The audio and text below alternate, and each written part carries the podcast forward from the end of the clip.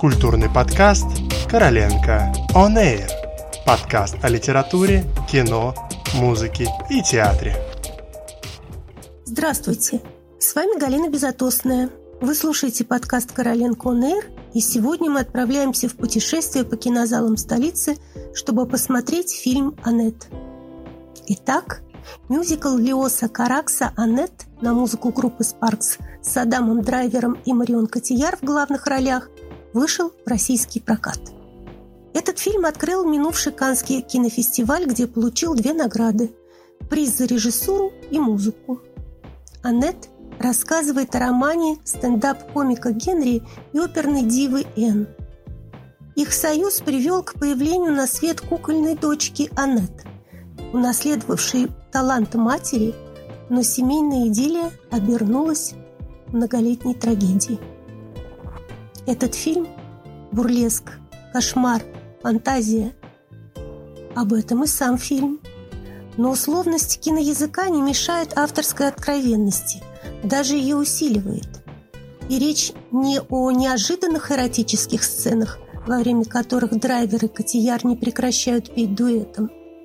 При всей ошарашивающей живописности и пронизанности романтическим духом, в титрах даже есть благодарность Эдгару Аллану По, перед нами ультрасовременная история о том, как любовь оборачивается насилием.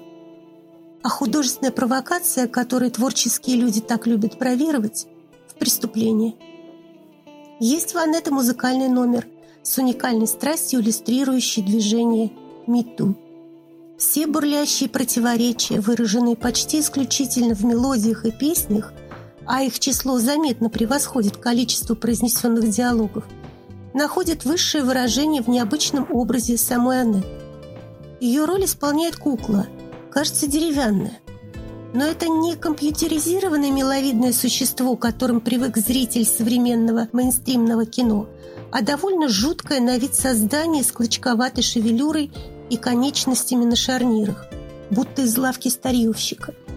Она напоминает Пиноккио с иллюстрацией вековой давности или Алису из фильма чешского кукольника Яна Шванкмайера, а временами Чаки или Аннабель из голливудских хорроров.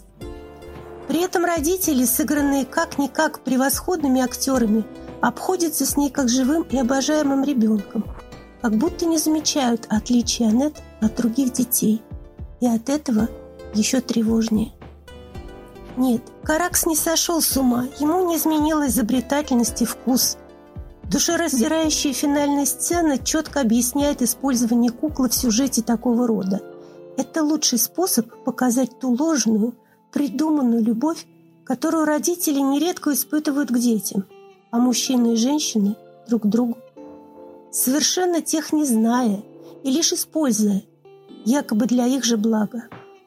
В самом этом тезисе столько надрывного и саморазрушительного, что смотреть на его доказательства почти невыносимо.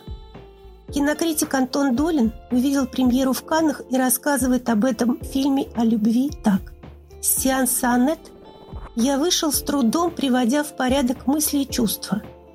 Кажется, я посмотрел сильнейший фильм за долгое время.